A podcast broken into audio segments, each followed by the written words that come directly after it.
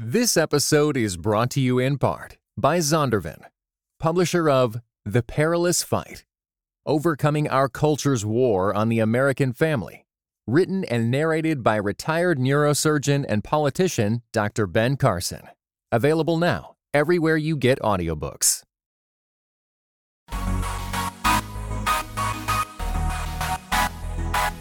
Dynamic voices for a diverse church.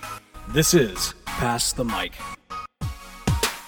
Greetings and God bless. This is Jemar Tisby, and we are passing the mic to me and Bria. As you can see, Tyler Burns is in absentia here. He didn't really pass me the mic, I kind of took it so we could do a special episode. So, some of the things I like to do on Pass the Mic is like how to stuff, giving yeah. folks skills and, and tips to actually live their life. so, we're sitting down and I have with me an expert in social media. Ooh, that's that's pressure. I don't well, know about expert. At least it's your job. It is my job, and I did study some. I studied part of this in college. Oh, you studied it too. Ish, in, it, yeah. Was it like communications? Mm-hmm. So I my major was communications. My minor was journalism, but my concentration, it was a minor and a concentration, was integrated marketing communication. And so literally integrated marketing communication. communication. Yeah. Go so ahead. Just talking about digital integration of all, all Look platforms. At that. Um, so social media, web, um, and even talked about a little bit of VR and whoa, uh, yeah, that was kind of metaverse. The, the metaverse. this is before the metaverse came about, but I mean, really right before because I graduated in 2020, went to college from 2016 to 2020. So I mean, we're right in the thick of the digital age, yes. of course.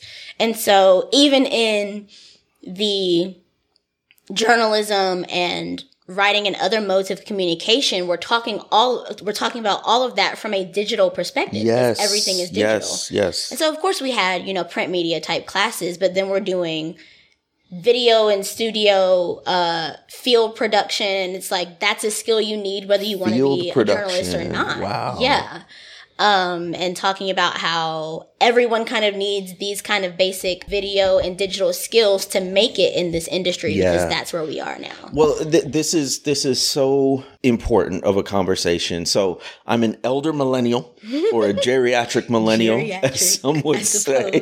Does that make me geriatric Gen Z? No, I don't know. I don't know, I don't know if that's I'm a like thing right yet. Maybe it just became a thing when you said it. Um, but so so I grew up. What's what's what's interesting about my generation is we grew up both in the pre-internet age and the early internet age. Mm. So the generation before us, Gen X, their entire childhood would have been basically pre-internet. Yeah when I was early teens is when we had AOL and dial up and we started to do that. And then when I was in college internet had become a thing. Mm-hmm. so it was it was starting to be part of the no- nothing like it is now. Right. But what that meant was that we had some sort of historic connection in our lives mm-hmm. with technology.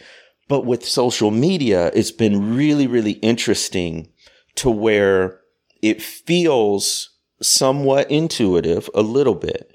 But now it feels like it's picking up pace so much yeah. and so many changes in addition to so many more things you can do with social media in particular, let alone integrated communication, integrated media communication, right? Mm-hmm. That now even I, as somebody who, who, who lives online a lot in order to, you know, sort of disseminate my content. Yeah I'm starting to feel overwhelmed. So I wanted to have this conversation with you to sort and of. And it's funny because even me, as a person who works in this industry, is overwhelmed. Yeah. like it's just so much to consider. And you think about how social, the entire concept of social media started as just a way to connect with your friends and family. Very simple. Um, yes. There was no, there was none of the filters. There was none of the specific like preset things. It was just like, I'm posting a cute little picture of what I did today. I'm posting this. I went on a walk in the Yeah. forest. And of course, you still have that. You know, Sure. people post their cats and their dogs and. But then it became passe to even like post your food pics. Like, oh, you're not supposed to do that anymore. Whatever. Right.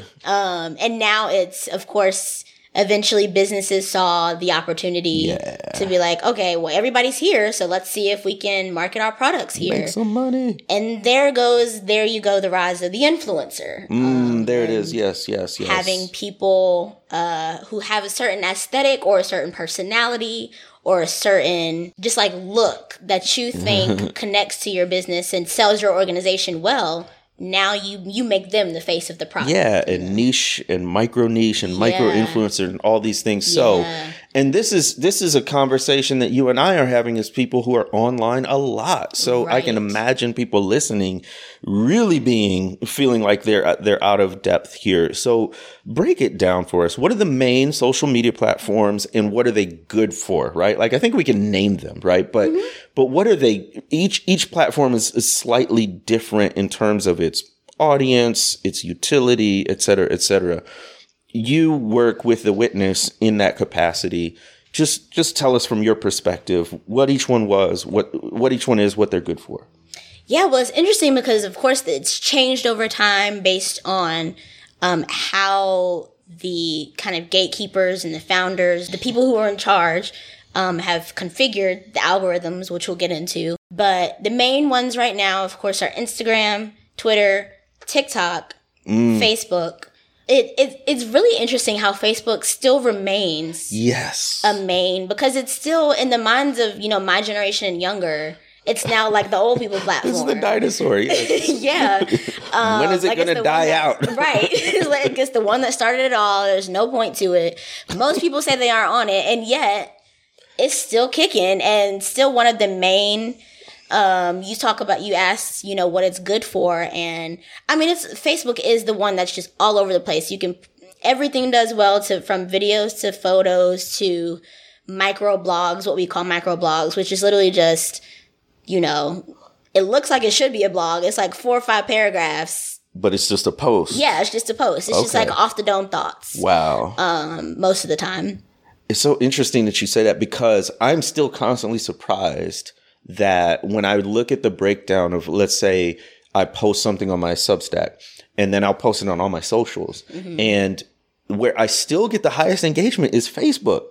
Yeah. I'm like, I don't give Facebook hardly no attention. You know, I'm posting, I'm gone, but I don't do anything with filters or graphics or stickers or anything Yeah. like that. Just as straight, no frills kind of thing. And yet, and still, it's the highest engagement. I'm like, what is happening? Well, it's partly because I think, partly because of the nature of your content, people go to Facebook looking for controversy. and so your content, not to say that obviously that you Right. are, you know, specifically trying to be controversial, but because you're in the justice space and you're in the uh, CRT, white Christian nationalism, that space, um, and because of just the nature of the time that we're in, that's just You're saying I invite this. it's, my own fault. No, Very good. no, no, got it. Got it. Got it.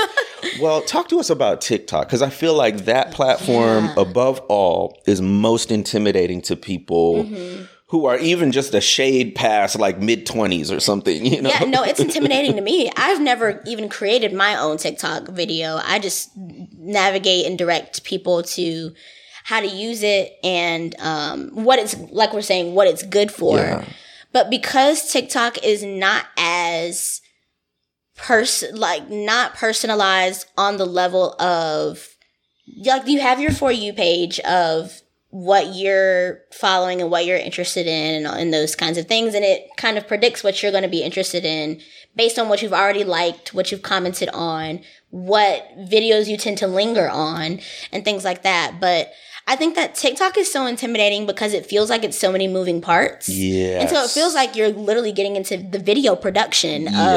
of you know i'm deciding what to create and i'm putting you know, my face and my filter, and I got to use this music, and I got to use these effects and these, all of these different things. Um, and so I can understand why it's intimidating, but you never really can predict what's going to do well on TikTok either.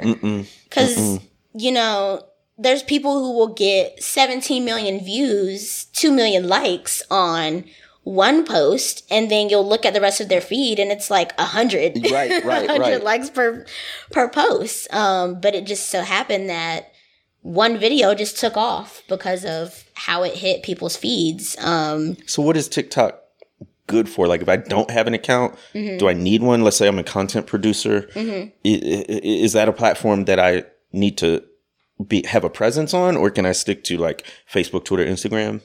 well, it's funny because now that Instagram is pushing the reels and the videos, mm-hmm. I think a few months ago I would have said that TikTok is necessary for content creators. Mm-hmm. But now that Instagram has complete not completely, but shifted their algorithm to favor reels and videos, which are basically TikToks. right, right. I would almost say that like no, focus on the reels on Instagram since you already understand and use that Yeah. platform Yeah. to just tailor all of your stuff to producing those reels. And it's I mean they work almost the same way as TikTok does, Right. but they're more um they tend to be more successful and and pushed in the algorithm whether you're following that content or not. Mm. You may get it on your discover page, you may get it um and and people just love those they just love those 10 second snippets They where do. they can they do. send them out. So for content creators, Reels is probably the most important tool in your toolbox right now. Whoa. And there's an interesting conversation too with I don't consider uh I don't want to conflate content creation with writers and authors, though the two are, you know, they're kind of integrated at this point, but there is an interesting conversation about whether writers should be focusing on Listen, that come on, kind of get into it. video marketing content. Yeah. Whether their focus, if they should be focusing on creating that kind of content to market their books. You you're in my house now. yeah, come on. and it's like a lot of people feel like, no, my job is writing. And if I'm trusting a marketing team to be, Oh, you know, putting my stuff out there, then that should be their job to figure out, okay, how should I make video content out of this? And what kind of influencer should I get to market this kind of, and yeah, it's just interesting. And how do you feel about that? Well, there's even another layer too, where do do they understand the culture well enough to put that stuff out Right. on your behalf, especially right. if you're a and black should author? they have to take the time out to do that? Right. So it is it is a constant struggle where you can easily lose writing time too. Exactly. And it's a hamster Yeah. wheel of I mean you because the algorithm rewards consistency and frequency. Right. So really if you want to keep traffic up and you want to grow, it, there has to be daily content, sometimes multiple daily content. Plus it's not even just one platform, it's multiple different platforms. Mm-hmm. The way I so I I'm on social media a lot and actually I have to discipline myself to to get off not because I'm like doom scrolling but because production takes so darn long. You know, it could be the first hour of my day is not like email or writing or research. It's like posting and different things. Yeah. And when you by the time you add the captions, the stickers, the filter, the music, the voiceover, the caption, all of that has taken up a ton of time.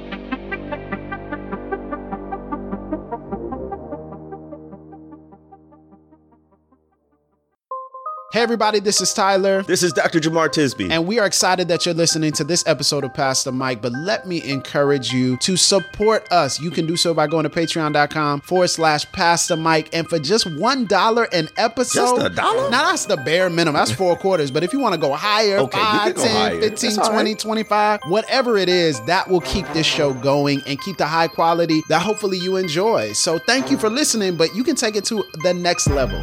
Patreon.com slash pass the mic. We appreciate you.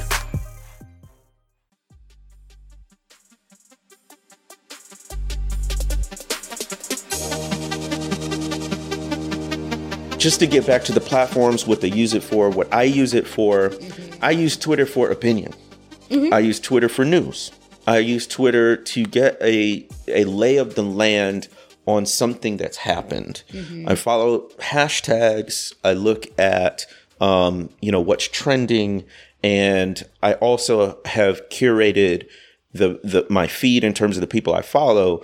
Their m- opinions I care about. So Right, I want to see what those folks and and and and Twitter is great because you can follow whomever and get lots of different perspectives. Um, I'm spending most of my time now on Instagram, which is newer for me. Um, it, it, it, it, it was a, of Facebook, Twitter, and Instagram, Instagram was the last one I adopted. So it's taken me longer to learn it. I like it in terms of its usability and uh, user experience, or at least I'm used to it. And I haven't quite defined one particular use for Instagram for me because it started out more as the social media sharing. I wanted to show, show a more personal side of Jemar. Right. That that's what it. Yeah. Yeah, that's what it Was supposed to began be. as. That's what all social media began as. But now Mm-hmm. it's become a little bit more. I'm sharing some of my professional work as Mm-hmm. well. So I'll share uh, tweets I've done. Right. screen That trend is interesting Yes. because a lot of people now have they yeah, yeah they transpose your tweets onto an aesthetic background and then you know make it the size of the Instagram you know dimensions or whatever and then people are so quick to share those Yes, like, it's very they shareable. love those threads So there's your first tip. You know, if something on Twitter has gotten some traction, go ahead, screen cap it, put it on a background Yes. on Instagram, Yes. and watch the magic. And you can even make that into a reel just by doing a voiceover Mm-hmm. of literally I've done I just read the tweet and that's maybe I'll put some background music on it. And that's about the limit on my like how to use the the the the bells and whistles on Instagram. I can Yeah, add I some music and a voiceover and a filter and that's about it. There's all these transitions and things that I'm And honestly, that's more than a lot of people can say because Right. it's just so there's so much to consider. Um, and I think that the the the Twitter thing that we're talking about and transposing those tweets onto aesthetic backgrounds and why they're so shareable is there's the social media aspect, but then there's the cultural aspect of because we are in a heavy information digital age, people want information and they want opinions in these bite sized, yes, you know, shareable. shareable like Yeah. people almost want that and, and obviously they're all going to be oversimplifications Yes. of whatever is going on but it's like people want to feel like they know enough about something to have an opinion on it and they want to know that if they don't have their own opinion someone they can trust can give them you know what right. to think about right. something Some perspective. yeah So I want to talk about the algorithm. so first of all, just unpacking because it, it it's almost taken on like a, a sentient being kind of um, ethos. The algorithm, like it's got a personality or a force of its own, but it is critical. It it it, it really essentially determines what information gets shared and it takes on very serious dimensions when misinformation and conflict is rewarded put to the top of your feed shared widely Yeah. shapes public opinion etc so just mm-hmm. what is the algorithm and what does it do Yeah, well, I will. I can. I can tell you that I'm not a super expert on this because that's where we get into the technical, Yeah. like bells and whistles, binaries, ones and zeros kind of thing. the computer programming Compu- yeah, yeah, that is software. not my ex- my bag, but it is something that I have to understand at least basically uh, the basics of to do my to do my job well. And so when we're talking about an algorithm, the I think the thing that people miss is that these algorithms are created by people. They go. don't just drop out of the sky. There we go. You know, and so algorithms have biases and they have racial biases and they have eth- uh, uh, cultural and gender and um, all of those religious sexuality all of those biases baked into those algorithms um, and so there it's interesting because at one point in i want to say 2010 there was a big case study about how when you searched um, i want to say it was when you searched black girl or black woman um, pictures of gorillas would come up oh my lord yeah, like as the first. This was in 2010. Like as the first images, pic- it was either pictures of gorillas or, um, and then you would scroll down and you would get like dark skinned black women twerking and things like that.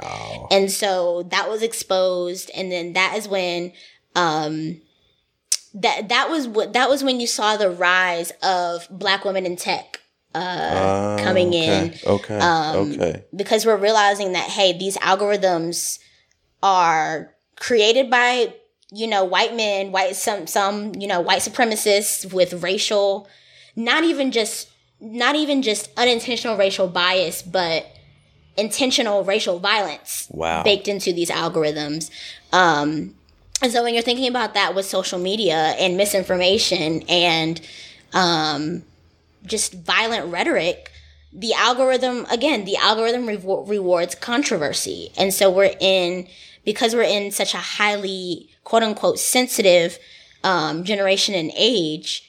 It's not about what's ethical. It's not pushing what's what about the ethical boundaries of what we should say and what we should not say and what we should push. It's what's going to make people stay on these platforms longer. And so that's the whole, I think that's the whole complication of being in this industry as someone with ethics and values and, um, you know, things that I just personally that I wrestle with being a part of is like, how do we use these tools in our arsenal for the good things that we're trying go. to push, Yeah. but also participating eh, honestly or uh unintentionally i guess participating in the system of we just want to keep people on these platforms we want Yeah. to keep people att- attentive um because that increases the profits for um, those who are in charge. And so now we get into, you know, conversations about capitalism. and A whole other pass the mic. whole other. um, so I mean, so you do social media for the Witness, which is a ministry, Yes. enterprise trying to do good. What are some of your sort of operating principles or guidelines as you seek to use this platform, which can be abused, whether for the profit motive and just keeping people's attention, or um, just uh, almost addictive behaviors and you know proneness to depression and mental illness from staying on too long. What are some what are some guiding principles that you use as you attempt to um, do good with this tool? Yeah, so there's definitely I'm always thinking about the balance of how do I make sure our content is getting to our audience in an effective way, um, but also, uh, yeah, considering all that you are saying about how we are how we are participating in this system of, you know, the more content people consume, the more it, and, and the more, ne- I should say the more negative content people consume, um, the more it foster depre- fosters depression and anxiety and all these different things. And I think one of the things I try to do is with our content, we have a great mix of content that is uh, focused on things happening in the culture as they happen, um, and then evergreen black just talking about black joy talking about mental health talking Yeah. about self-care and all those different things and so i try to always make sure that every time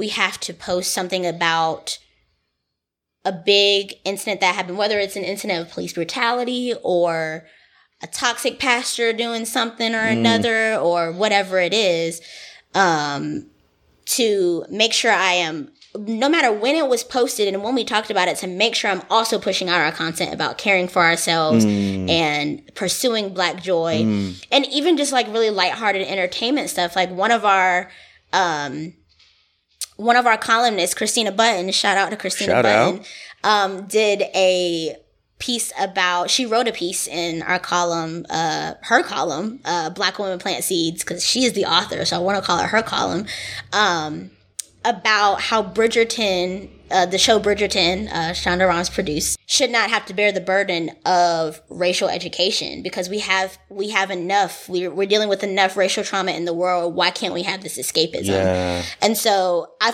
I pushed that so I have pushed that so much um, since she wrote that because I'm like, yeah, we have to educate people on what's happening in the world and you know give our analysis on it and all these different things, but also let's make sure that they're making time for joy. absolutely Um, and caring for themselves and, and whatever that, that looks like. Maybe you don't want to have escapist entertainment, but whatever that looks like for you.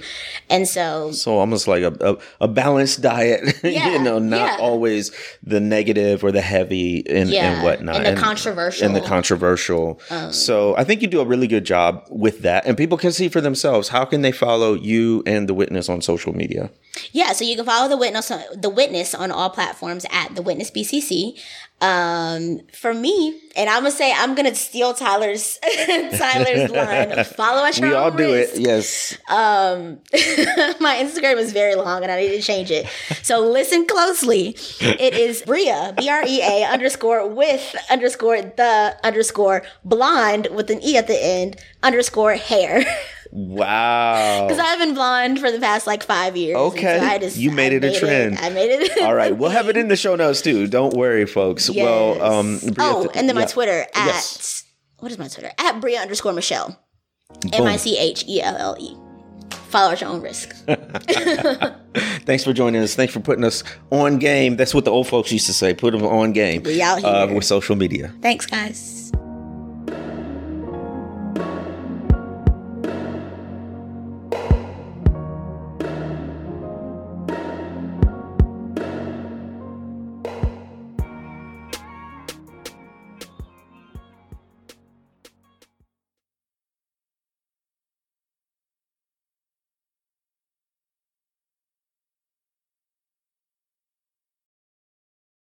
This episode was brought to you in part by the Compelled Podcast, which uses gripping, immersive storytelling to bring Christian testimonies to life. Listen to missionaries, addicts, martyrs, and more who have seen Jesus at work in unbelievable ways. Listen on your podcast app or compelledpodcast.com.